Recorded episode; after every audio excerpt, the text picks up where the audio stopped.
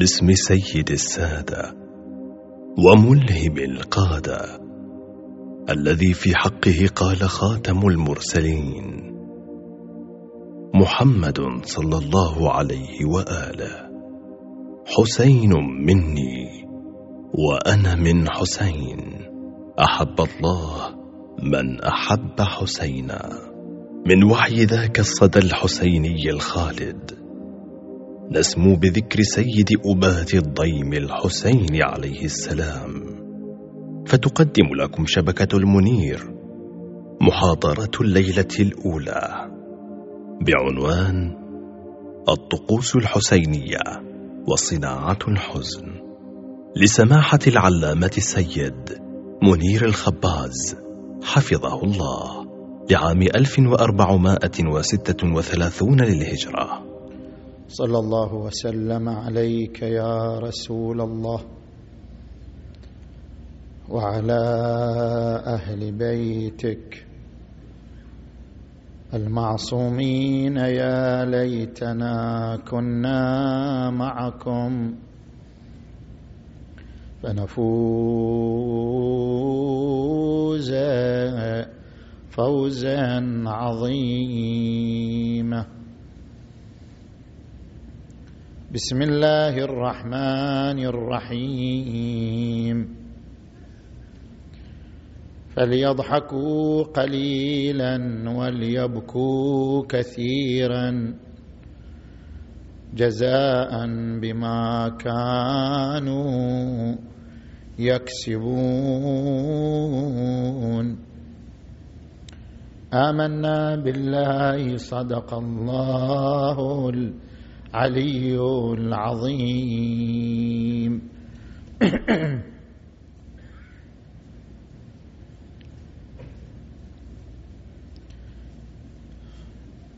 تميز المذهب الإمامي على المذاهب الإسلامية بأن له سمة شعائرية.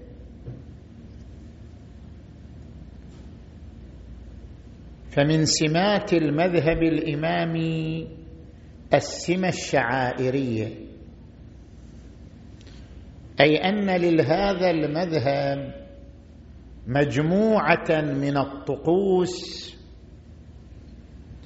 التي يحث عليها ويدعو إليها في مناسبات وفيات الأئمة الطاهرين وذراريهم صلوات الله عليهم أجمعين.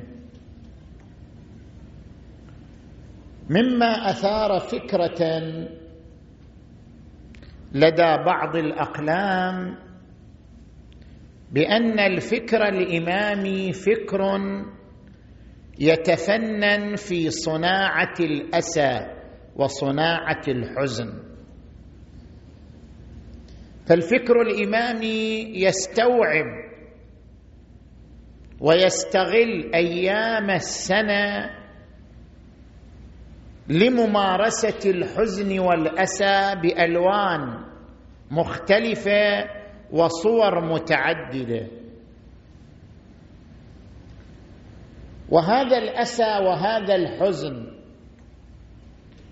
يترتب عليه عدة آثار. الأثر الأول أنه مصادم لطبيعة الإنسان وجبلة الإنسان. فإن طبيعة الإنسان تميل نحو الفرح نحو الغناء نحو الزغرده. لذلك تلاحظ الطفل منذ صغره يميل إلى الطرب والغناء. وليس من طبيعة الإنسان الميل إلى الحزن أو الميل إلى الأسى.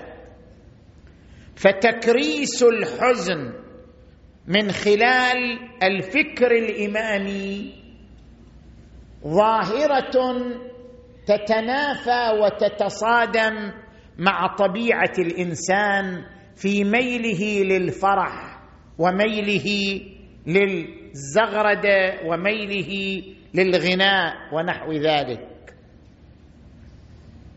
والأثر الثاني أن تكريس الحزن والأسى يقتل الإبداع لدى الإنسان. فالإنسان لكي يعطي وينتج ويبدع يحتاج إلى أن يعيش أجواء الفرح. فإن أجواء الفرح هي التي تساهم على الإبداع والعطاء. وأما أجواء الحزن التي يكرسها المذهب الإمامي فهي تقتل روح الإبداع وتزرع روح التشاؤم والإحباط. ولذلك تجد أن الشعوب الحية المتحضرة هي التي تستغل أدنى المناسبات لإظهار الفرح ولإظهار الابتهاج. لا أنها تكرس ألوان الأسى والحزن كما يصنعه الفكر الإمامي. والأثر الثالث أن الفكر الإمامي يفتح الباب على مصراعيه أمام مظاهر الحزن من اللطم والبكاء والمواكب والصرخات وما أشبه ذلك. لكنه يقف أمام مظاهر الفرح فيحضر الغناء يحضر الرقص يحضر الفن وهذا يتنافى مع الموضوعية والتوازن بأن يفتح المجال لصور الحزن ويمنع المجال أمام صور الفرح والابتهاج. هذه الفكرة تحتاج إلى أن نسلط عليها الضوء في هذه الليلة. وأمامنا محاور ثلاثة للحديث عن هذه الفكرة. المحور الأول الفرح والحزن بحسب المنظور القرآني. الفكر الإمامي فكر يستقي قيمه ويستقي مبادئه من القرآن الكريم. فكيف تعامل القرآن الكريم مع نزعتي الفرح والحزن؟ كيف تعاطى القرآن الكريم مع ظاهرتي الفرح والحزن؟ من أجل أن تتضح لنا الرؤية القرآنية في التعامل مع ظاهرة الفرح والحزن نذكر عدة عناصر. العنصر الأول هل أن طبيعة الإنسان الميل إلى الفرح؟ هل هذا الشيء مسلم؟ نحن عندما ندرس حقيقة الإنسان ندرس شخصية الإنسان هل سنرى أن الإنسان بطبعه يميل نحو الفرح ولا يميل نحو الحزن؟ أم أن هذا التحليل يتنافى مع طبيعة الإنسان؟ نجي إلى الفكر النفسي الفلسفي كيف يحلل طبيعة الإنسان؟ حقيقة الإنسان تتألف من ثلاث قوى قوه فاعلة قوه انفعالية قوه فطرية مختزنة. القوة الفاعلة دورها الفعل مثل العقل مثل الإرادة. العقل دوره التفكير الإرادة دورها التصميم وإعمال القدرة وهذا فعل. عندنا قوة انفعالية وهي المشاعر والعواطف. المشاعر والعواطف لا تميل لا إلى الفرح ولا إلى الحزن أرض خالية. المشاعر والعواطف دورها الاستجابة للمثير الخارجي. إذا جاء مثير استجابت له المشاعر. قد يكون المثير فرح فتستجيب له المشاعر. قد يكون المثير حزن فتستجيب له المشاعر. ليس في الإنسان من خلال القوة الثانية وهي القوة الانفعالية ليس لديه انحياز نحو الفرح ولا انحياز نحو الحزن. هو يملك مشاعر. هذه المشاعر دورها ووظيفتها أن تستجيب للمثير سواء كان المثير فرحا أم كان المثير حزنا. القوة الثالثة هي القوة الفطرية وهذه القوة هي التي تختزن الميول والنزعات. خلينا نبحث. هل الإنسان بفطرته يميل نحو الفرح يميل نحو الغناء ولا يميل نحو الحزن أم لا؟ عندما نجي نحلل تحليل فلسفي هذه القوة الفطرية الموجودة عند الإنسان نرى لا. القوة الفطرية الموجودة لدى الإنسان تميل نحو شيء واحد وهو الجمال فقط. إنما الجمال متعدد الصور.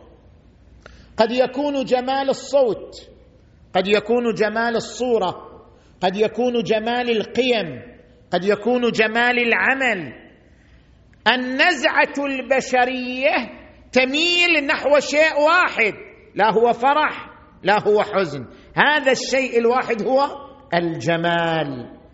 الإنسان يميل نحو الجمال لأن الجمال مظهر للكمال وهو يسعى نحو الكمال كما قال عز وجل وإنه لحب الخير لشديد. مسألة الفرح مسألة الحزن لا. إنما قد يكون الفرح مظهر للجمال فيميل إليه الإنسان. وقد يكون الحزن مظهر للجمال فيميل إليه الإنسان. ليس في الإنسان ميل إلى الفرح على حساب الحزن ولا إلى الحزن على حساب الفرح ابدا. هو يميل نحو مفرده معينه هي الجمال. إنما الجمال تختلف صوره قد يكون الفرح قبيح والحزن هو الجميل. وقد يكون بالعكس الحزن هو الجميل. عفوا الحزن هو القبيح. والفرح هو الجميل. قد اضرب لك أمثلة. عندما يموت عظيم من عظماء الإنسانية الحزن لفقد العظيم جميل ونوع من الحسن والجمال يميل إليه الإنسان. وقد يقتل بريء. الفرح لقتل البريء قبيح لا يميل إليه الإنسان. فلو كان الفرح مظهرا للقبيح لا يميل إليه الإنسان.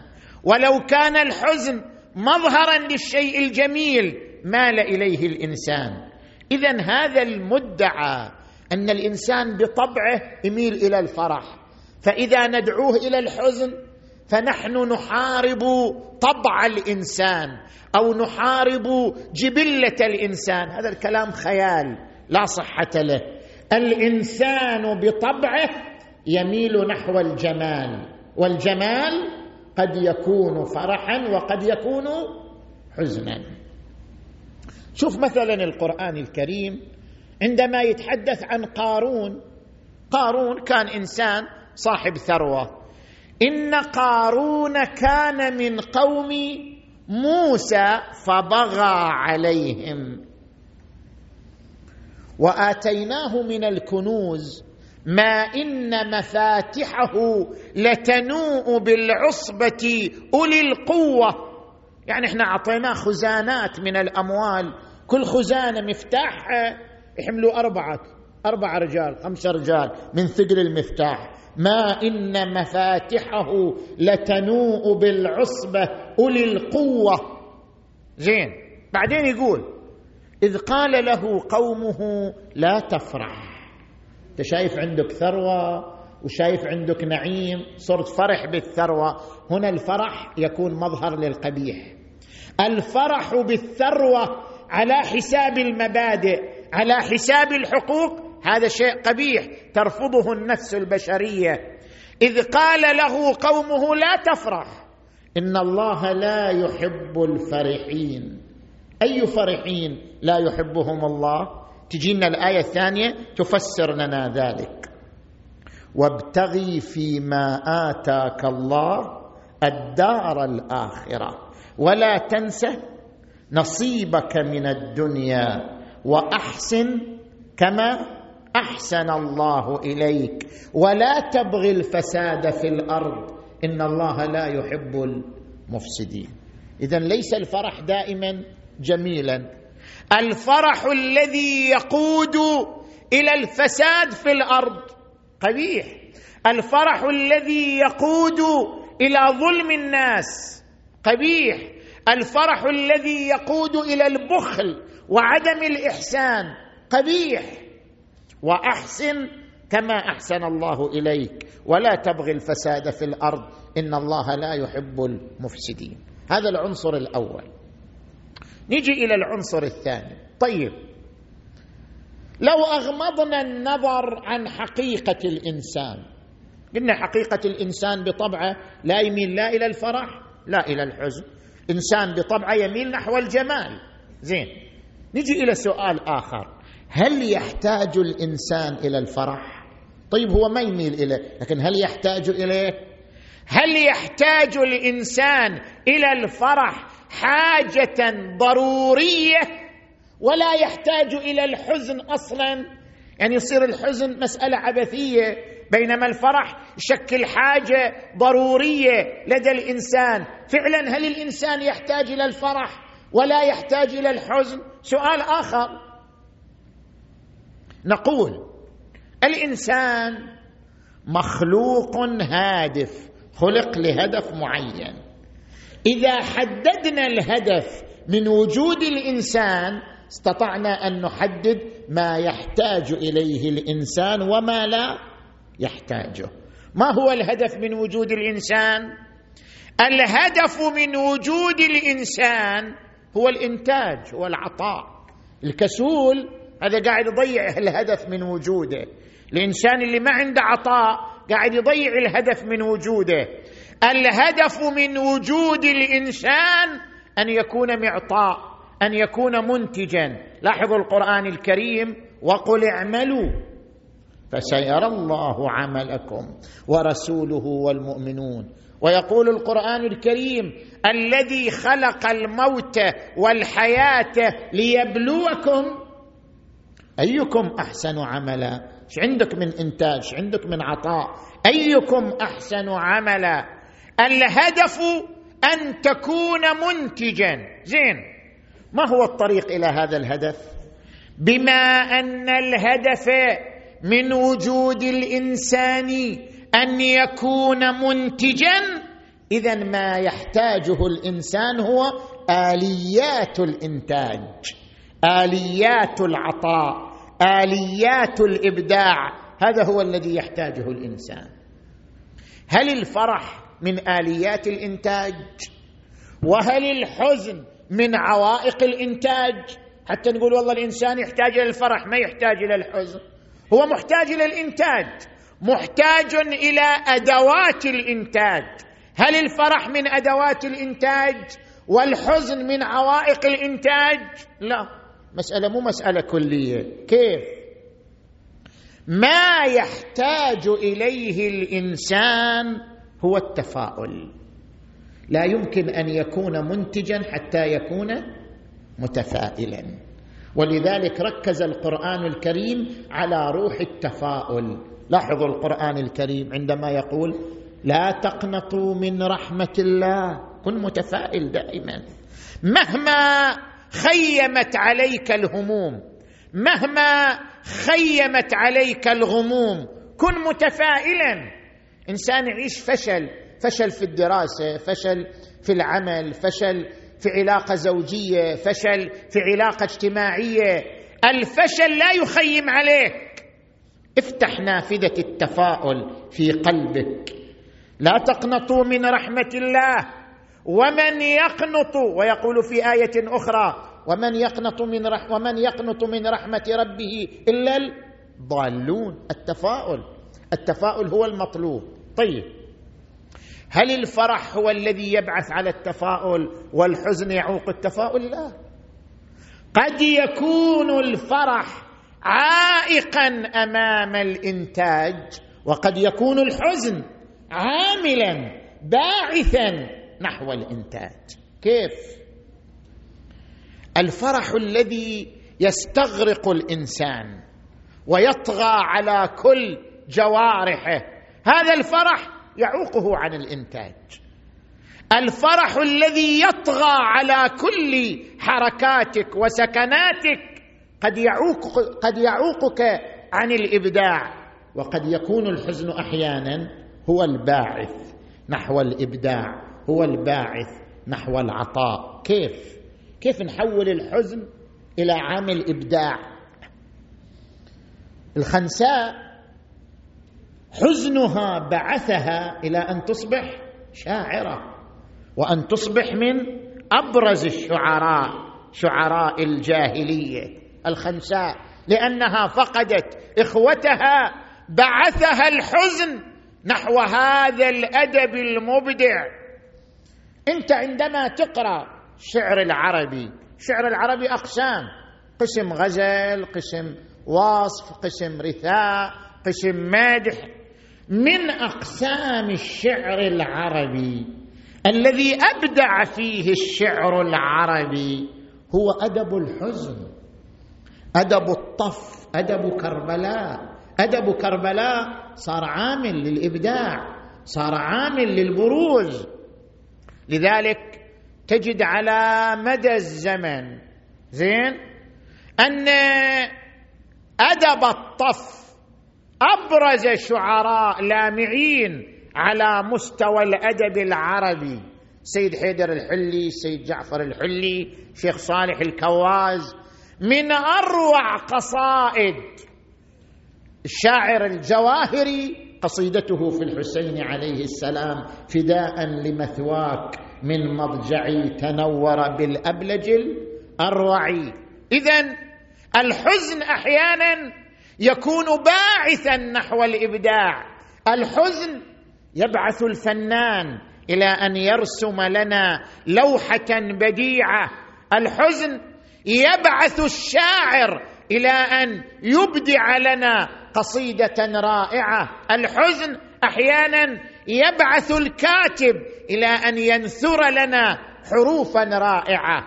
اذا ليس الفرح دائما محرك نحو الإبداع وليس الحزن دائما عائقا أمام الإبداع. نجي إلى العنصر الثالث.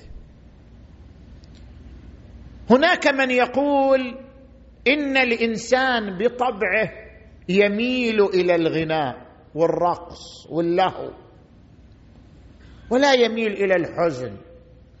فعندما يدعوه الفكر الإمامي ويقول له أنت لازم تصير حزين لازم تصير حزين أيام محرم.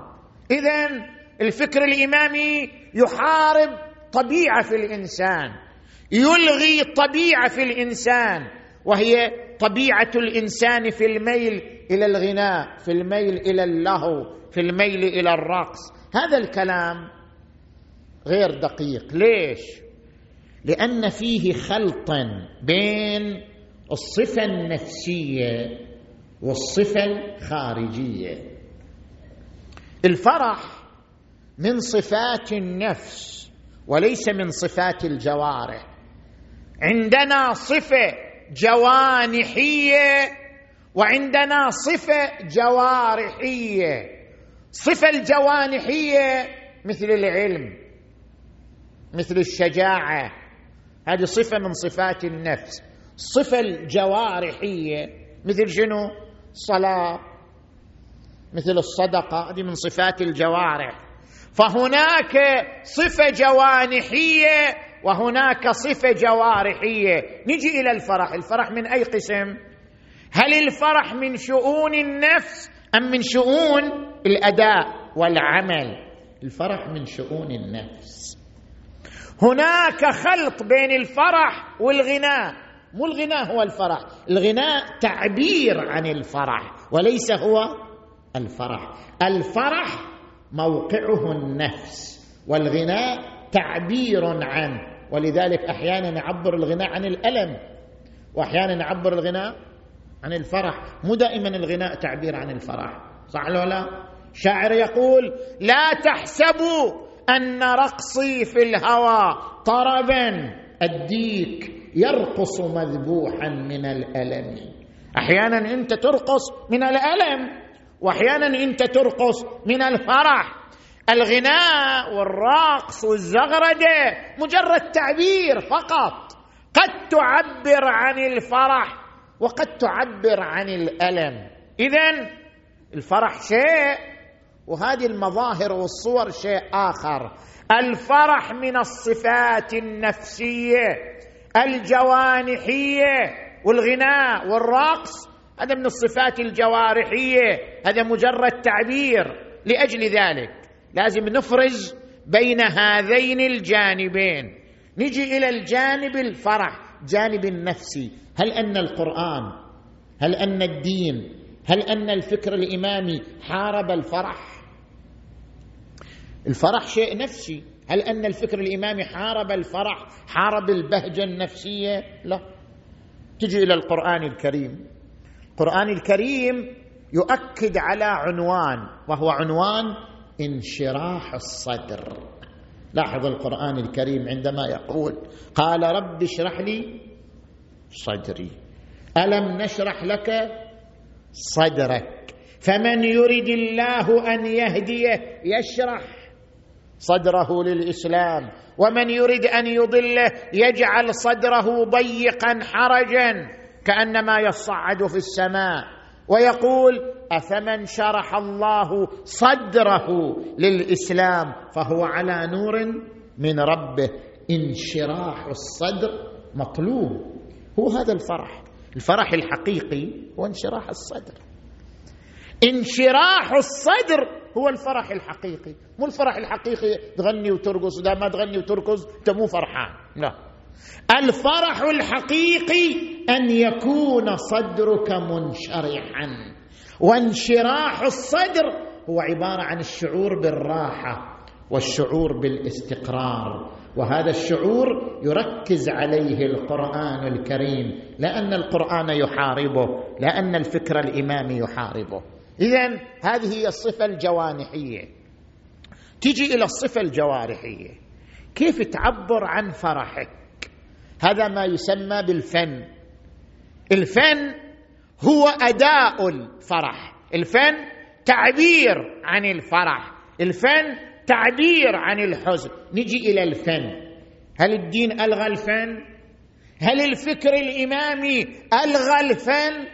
حتى يقال بأن الفكر الإمامي يحارب الإنسان يحارب طبيعة في الإنسان لأن الفكر الإمامي يرسخ الحزن والأسى ويقاتل الفرح. لا فكر الإمامي هو فكر القرآن.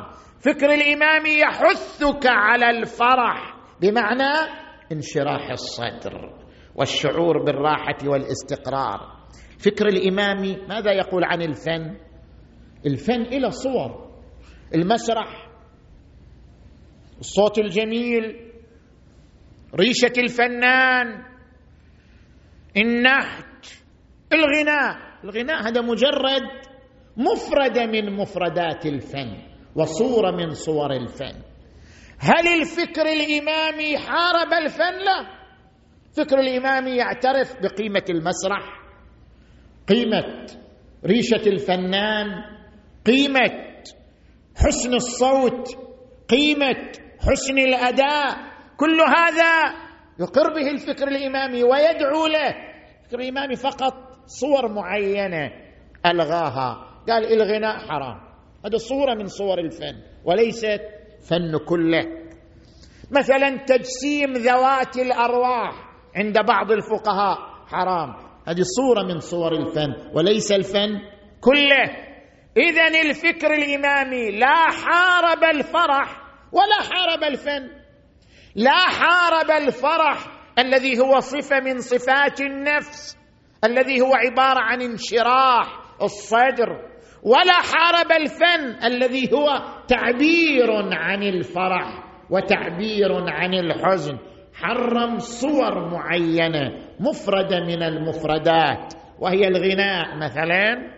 وهي مثلا تجسيم ذوات الأرواح وهكذا لأنه ألغى الفن وحارب الفن برمته كي يقال بأن الفكر الإمامي يحارب طبيعة الإنسان ويلغي طبيعة الإنسان. فلنتنبه إلى هذه النقطة. اذا القرآن الكريم عندما تناول ظاهرتي الفرح والحزن لم يعتبر القرآن الفرح شيء متأصل في الإنسان. المتأصل في الإنسان النزعة نحو الجمال لا إلى الفرح. القرآن الكريم عندما تحدث عما يحتاجه الإنسان ذكر أن ما يحتاجه الإنسان هو التفاؤل وليس الفرح. قد يكون الفرح سببا للتفاؤل وقد يكون الحزن سببا للتفاؤل. القرآن الكريم عندما تحدث عن الفن وما وراء الفن ركز على انشراح الصدر وهو الفرح وأيضا أطر الفن بأطره معينة وبحدود معينة. نجي الآن إلى المحور الثاني من حديثنا وهو الفرق بين الفرح الانفعالي والفرح الهادف. صلوا على محمد وآل محمد.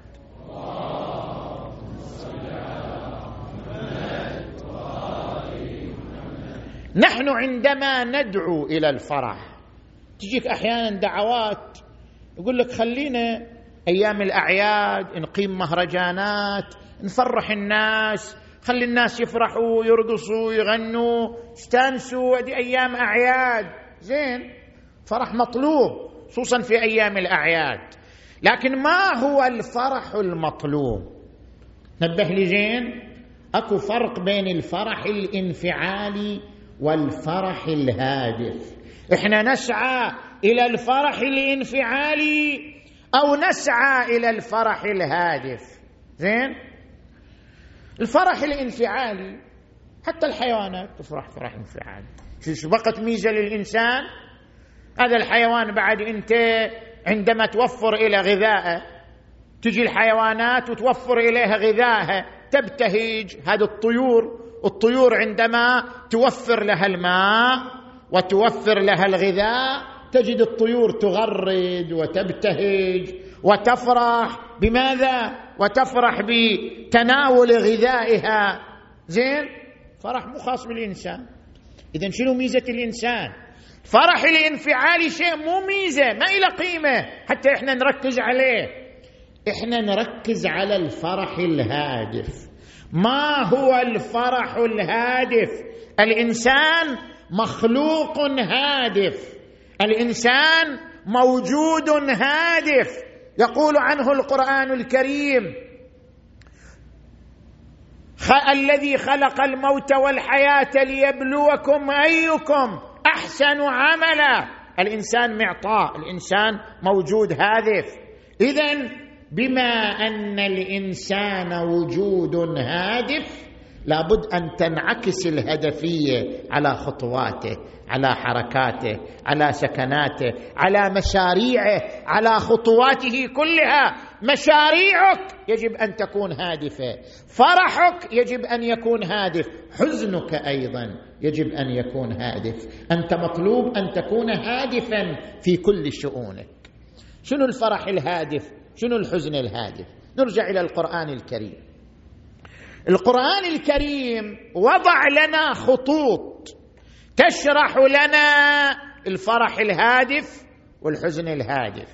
الخط الأول استشعار المسؤولية. أن لا يطغى عليك الفرح وينسيك المسؤولية. كنت مسؤول. شنو مثل ما قرأنا آيات قارون. إن قارون كان من قوم موسى فبغى عليهم وآتيناه من الكنوز. ما إن مفاتحه لتنوء بالعصبة. أولي القوة. إذ قال له قومه لا تفرح. إن الله لا يحب الفرحين. يا فرح هذا اللي يقولوا له لا تفرح. مو أي فرح. الفرح الذي ينسيه المسؤولية. المطلوب مع الفرح استشعار المسؤولية. قارون نسي المسؤولية. فرح بنعمته وثروته ونسي أن هناك حقوقا في ثروته. نسي أن هناك آخرة ودارا أخرى تنتظره. الفرح الذي ينسيك الدار الآخرة. الفرح الذي ينسيك حقوق المحرومين. الفرح الذي يبعثك على الظلم والاعتداء على الآخرين. هذا الفرح فرح مذموم فرح ممقوت. الفرح الممدوح هو الذي يعيش استشعار المسؤولية. وابتغي فيما آتاك الله الدار الآخرة. ولا تنسى ماكو مانع افرح ابتهج. لكن ليكن فرحك في إطار معين. وابتغي فيما آتاك الله الدار الآخرة. ولا تنسى نصيبك من الدنيا وأحسن كما أحسن الله إليك. ولا تبغي الفساد في الأرض. إن الله لا يحب المفسدين. زين. الخط الثاني من خطوط الفرح. التوازن. يعني أنت مو مطلوب منك أن تفرح فرحا ينسيك الحزن ولا أن تحزن حزنا ينسيك الفرح. أنت مطلوب منك حالة التوازن. كيف حالة التوازن؟ هل أقرأ لك هذه الآية؟ الآية الكريمة عندما تقول ما أصاب من مصيبة في الأرض ولا في أنفسكم إلا في كتاب من قبل أن نبرأها. إن ذلك على الله يسير. لكي لا تأسوا على ما فاتكم. ولا تفرحوا. بما يعني لا يطغى عليك الأسى ولا يطغى عليك الفرح. لازم تصير متوازن. الخط الثاني من خطوط الفرح الهادف التوازن. أن تكون متوازنا لكي لا تاسوا على ما فاتكم ولا تفرحوا بما أتاكم. أنت لازم يصير عندك تخطيط. أنا أريد أنشئ مشروع. أكو واحد عندكم يريد ينشئ مشروع. مشروع تجاري مشروع ثقافي لازم يقرأ الظروف يقرأ متغيرات الظروف. الظروف مو دائما على نسق واحد. من قرأ متغيرات الظروف استطاع مشروعه الصمود والبقاء. من لم يقرأ متغيرات الظروف يفشل مشروعه. التخطيط الذي يقرأ متغيرات الظروف هو الذي يجعلك متوازنا. لا فرحا ولا حزينا. يقول لك انت ترى اكو مصايب. ما بتخلى من المصايب. ما أصاب من مصيبة في الأرض. ولا ملبالك الأمور إلك. ملبالك انت الوضع مهيأ لك الدنيا مهيئة لك لا. ستمر عليك مصائب لذلك يجب أن تخطط من البداية كيف تتجاوز هذه المصائب. ما أصاب من مصيبة في الأرض ولا في أنفسكم إلا في كتاب من قبل أن نبرأها. إن ذلك على الله يسير. ليش هالمصائب الله وضعها؟ حتى تكون متوازن. لكي لا تأسوا على ما فاتكم ولا تفرحوا بما أتاكم. اذا التوازن مطلوب. زين؟ تيجي إلى الخط الثالث من خطوط الفرح. الهادف. أن القرآن الكريم يقرن الفرح بالإنجاز. يجيك واحد يدمز ويرقص ويهوس. على شنو؟ أنت قاعد ترقص على شنو؟ والله مستأنس. أنت إنسان عاقل. الإنسان العاقل يفرح إذا أنجز. إذا عندك إنجاز صح. ومن حقك تفرح. عندك إنجاز. والله أنا أريد أسوي أفراح. تسوي أفراح على شنو؟ على المصايب اللي أنت فيها. شو عندك من إنجازات؟ الإنسان يفرح إذا أنجز إذا أعطى. إذا أنت أنجزت أعطيت قدمت عطاء. إنتاج للمجتمع. بل من حقك أن تفرح. فرح للإنتاج. لاحظوا القرآن الكريم. ألف لام ميم غلبت الروم. وهم من بعد غلبهم سيغلبون في بضع سنين. لله الأمر من قبل ومن بعد ويومئذ يفرح المؤمنون. يفرح بماذا؟ بنصر الله. إنجاز. لأن المؤمنين قدموا إنجاز فرحوا بإنجازهم. ويومئذ يفرح المؤمنون بنصر الله. ينصر من يشاء وهو العزيز الرحيم. هنا من حقك أن تفرح. لأن عندك إنجاز. القران الكريم يقول إن الذين قالوا ربنا الله ثم استقاموا تتنزل عليهم الملائكة ألا تخافوا ولا تحزنوا. عندكم عطاء عندكم إنتاج. ليش خايفين؟ ألا تخافوا ولا تحزنوا. وأبشروا بالجنة التي كنتم توعدون. زين. هذا الخط الثالث الخط الرابع من خطوط الفرح الهادف. القرآن كما يبعث نحو الفرح الهادف يذم الحزن الذي يبعث على التشاؤم. ابدا. ما يقبل القرآن بحزن يبعث على التشاؤم. دائما القرآن يبعث نحو التفاؤل. لاحظوا مثلا عندما يقول القرآن وهو يخاطب المؤمنين ولا تهنوا ولا تحزنوا وأنتم الأعلون. أيها المؤمنون أيها المجتمع الإسلامي أنت عندك قدرات عندك طاقات تستطيع بطاقاتك الخلاقة وقدراتك العملاقة أن تتجاوز الظروف أن تتجاوز أن تتجاوز المحن. ليش تخاف؟ ليش تحزن؟ ولا تهنوا ولا تحزنوا وأنتم الأعلون إن كنتم شنو؟ مؤمنين. إن يمسسكم قرح. فتم اول ناس والله يقول والله داعش هجمت على المؤمنين. زين؟ وقامت بإبادات جماعية. هذا ما يبعثنا إحنا على التشاؤم. ابدا. ولا يبعثنا على التراجع ابدا. بالعكس هذا يبعثنا على الصمود على الوقوف بقوة. ليش؟ لماذا؟ لأننا الأعلون. ولا تهنوا ولا تحزنوا وأنتم الأعلون. إن كنتم مؤمنين إن يمسسكم قرح فقد مس القوم قرح مثله. وتلك الأيام نداولها بين الناس. اذا القرآن يبعث على التفاؤل يبعث على روح العطاء روح التضحية روح البذل. يقول لك ما دام عندك قدرات ما دام عندك طاقات لا تتشائم ولا تجعل للحزن مجالا لأن يتسرب إلى قلبك ويتشبع فيك ليجعلك إنسانا متشائما. لا ابدا. زين؟ كما أن الفرح الذي ينسيك المسؤولية مذموم الحزن الذي يبعث على التشاؤم شنو؟ مذموم أيضا. زين. الخط الأخير من خطوط الفرح الهادف. تلاحظ القرآن الكريم ما يذم البكاء دائما. كناس يقول لك دعوة؟ قد كنتون شيعة. دعوة؟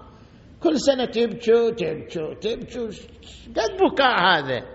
شلون أوصلكم هذا البكاء؟ شنو قدم لكم هذا البكاء؟ زين. ماذا أعطى لكم هذا البكاء؟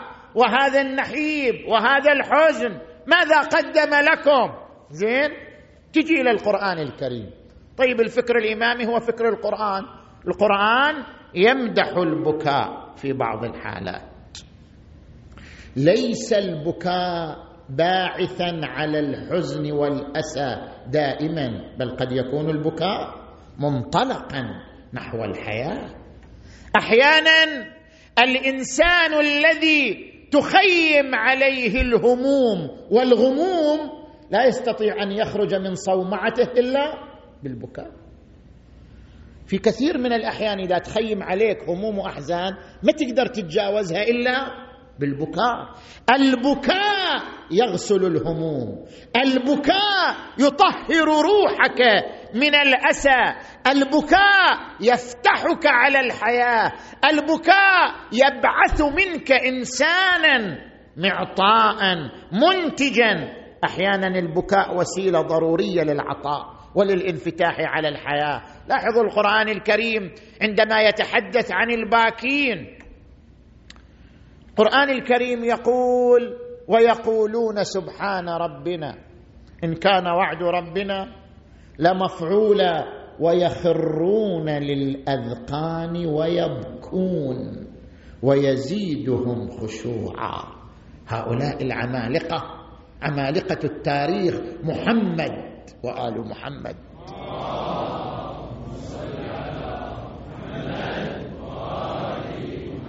كانوا بكائين لكنهم كانوا عمالقة في العطاء والإنتاج. علي بن أبي طالب كان إنسانا بكاء لكنه هو المتقدم في الحروب. علي بن أبي طالب هو الجندي المحارب. علي بن أبي طالب هو القاضي بين الناس. علي بن أبي طالب هو الأديب البليغ. علي بن أبي طالب هو الحاكم العادل. علي بن أبي طالب هو البكاء. البكاء ما حجب عليا عن العطاء والإنتاج. البكاء جعل من علي إنسانا معطاء بكل صور العطاء. هو البكاء في المحراب. ليلا هو الضحاك. إن جد الضراب هو النبأ العظيم. وفلك نوح وباب الله وانقطع الخطاب.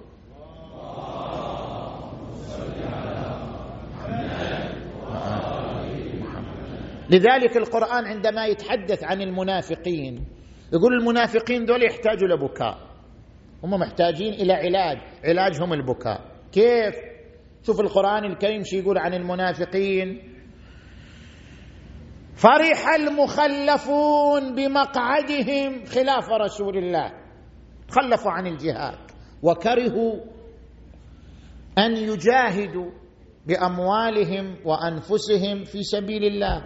وقالوا لا تنفروا في الحر الأيام صيف. كيف تطلعوا للقتال؟ اقعدوا انتظروا الشتاء. وقالوا لا تنفروا في الحر قل نار جهنم أشد حرا لو كانوا يفقهون. زين شنو علاجهم هؤلاء المنافقين؟ يقول فليضحكوا قليلا وليبكوا كثيرا. يحتاجوا إلى البكاء. البكاء يخرجه من الإحساس بالذنب والخطيئة ويجعله انسانا متوازنا معطاء إذن البكاء وسيلة للعطاء. زين. نجي إلى المحور الأخير من حديثنا. صلوا على محمد وآل محمد.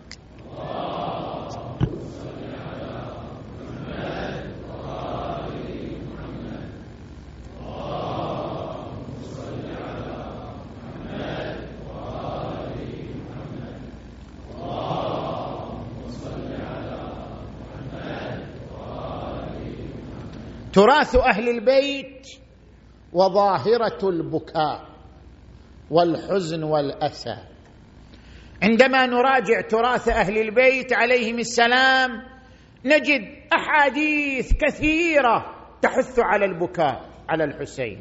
تحث على طقوس الأسى على الحسين. تحث على الصرخة تحث على اللطم تحث على المأتم تحث على الموكب. هل هذه الأحاديث تريد أن تصنع منا اناسا جنائزيين بكائين من دون أن تكون لنا من دون أن يكون لنا عطاء وإنتاج. أم أن لهذا التراث اهدافا كبرى واهدافا عملاقة ملحوظة؟ لاحظوا يا إخوان هذه الأحاديث الوثيرة الصادرة من أهل البيت صلوات الله عليهم أجمعين وراءها أهداف عملاقة. الهدف الأول تأجيج روح المعارضة للظلم والطغيان. الأئمة كانوا في صراع مع الظلم. الأئمة منذ الإمام علي إلى الإمام العسكري كانوا في صراع مع الحكومات الظالمة آنذاك ولم يكن أمامهم أساليب لاستثارة الناس. وتحريكهم وبعثهم نحو رفض الظلم والطغيان إلا هذه الطقوس. البكاء على الحسين اللطم على الحسين موكب الحسين قبر الحسين هذه كلها وسائل سياسية اتخذها الأئمة ليؤججوا روح المعارضة للظلم والطغيان. ولذلك أنت من تقرأ التاريخ مو إحنا اللي نقول. الباحثين الغربيين يقولون الباحثين الإسلاميين يقولون من تقرأ تاريخ المسلمين لا توجد فرقة معارضة للظلم كفرقة الشيعة. ما في. هذا تاريخ الإسلام هكذا يشهد أنت من تقرأ التاريخ من هو المذهب اللي يشكل معارضة دائما؟ من هو؟ هو المذهب الشيعي. المذهب الإمامي من يوم الإمام علي. إلى يوم الإمام العسكري. المذهب الذي يشكل معارضة للظلم والطغيان هو المذهب الإمامي. المذهب الذي قدم دماء وتضحيات على مدى التاريخ من يوم الإمام علي إلى اليوم هو يقدم دماء وقدم تضحيات وقدم بطولات. المذهب الإمامي أي مذهب آخر؟ اذا هذه الروح المذهب الإمامي تحول إلى خط معارضة. معارضة للظلم معارضة للطغيان. هذا الخط إنما تولد عن هذه الطقوس التي حث عليها أهل البيت صلوات الله عليهم لأنها أساليب عاطفية تجتذب عامة الناس وتبعث فيهم روح المظلومية وتؤجج فيهم روح رفض الظلم والطغيان وهذا ما أراده الأئمة الطاهرون صلوات الله عليهم أجمعين. كما ورد في الحديث عن النبي صلى الله عليه وآله إن لولدي الحسين حرارة في قلوب المؤمنين لا تبرد أبدا. زين. الهدف الثاني تخليد العظماء. من التاريخ الإنساني ومن الحقائق البشرية أن المجتمع البشري بطبعه يخلد العظماء ويحزن لفقد العظماء. وإذا مرت ذكرى عظيم المجتمع البشري يحيي هذه الذكرى اجلالا لذلك العظيم. تشوف الآن الشعب الياباني كل سنة يجدد ذكرى شنو؟ هوريشيما. سنويا يجدد الذكرى ويحزن لها ويتفاعل معها. وهذا طبيعة إنسانية طبيعة بشرية. ما تخلف الشعب الياباني عن الإنتاج والعطاء لأنه يحيي ذكرى هوريشيما. لا بل بالعكس شعب منتج معطاء. وإن كان يحزن سنويا في يوم هذه الذكرى وفي يوم هذه الكارثة الحزن والبكاء تخليد للذكريات وتخليد للعظماء وليس الحزن والبكاء مجرد عاطفة ومجرد حزن يمنع من الإنتاج والعطاء ليس الأمر كذلك. لذلك الإمامية في كل سنة تخليدا لعظمة هذا الثائر الذي ضحى بكل أبنائه وبكل ما عنده في سبيل مبادئه وقيمه تحتفل الإمامية سنويا بإحياء هذه الذكرى وتمارس هذه الطقوس تخليدا لعظمة هذا العظيم الحسين بن علي صلوات الله وسلامه عليه وآله. والهدف الثالث إظهار المودة. يقول القرآن الكريم قل لا أسألكم عليه اجرا إلا المودة في القربى. المودة تختلف عن المحبة. المسلمين يحبوا الحسين بس المحبة شيء والمودة شيء آخر. المودة إظهار المحبة وإبرازها وإظهار المودة وإظهار المحبة وإبرازها بالحزن. أن تحزن لحزنه وأن تفرح لفرحه. ولذلك ورد في الحديث الشريف شيعتنا منا خلقوا من فاضل طينتنا يفرحون لفرحنا ويحزنون لحزننا. اذا هذا التراث وراءه أهداف منظورة. لأجل ذلك ترى أن الأئمة شديدي الحرص على إحياء ذكرى الحسين عليه السلام. استقطاب الشعراء استقطاب المعزين استقطاب البكائين في سبيل إحياء. ذكرى عاشوراء كما ورد عن الإمام الرضا. من ذكر مصابنا وبكى لما ارتكب منا كان معنا في درجتنا يوم القيامة. ومن جلس مجلسا يحيا فيه أمرنا. لم يمت قلبه يوم تموت القلوب. ويقول الإمام الصادق عليه السلام كما ورد عنه يا فضيل أتجلسون وتتحدثون؟ قلت بلى سيدي. قال إني أحب تلك المجالس فاحيوا فيها أمرنا. ويستقبل الإمام الصادق الشعراء إسماعيل سيد إسماعيل الحميري ذا الرمه ينشدون أمامه. امرر على جدث الحسين. وقل لأعظمه الزكية يا اعظما لا زلت من وطفاء ساكبة روية. وإذا مررت بقبره فأطل به. وقف المطية وابكي المطهر للمطهر والمطهرة النقية كبكاء معولة. دنت يوما لواحدها المنية. والإمام الرضا أكثر الأئمة الذين أصروا على إحياء ذكرى عاشوراء.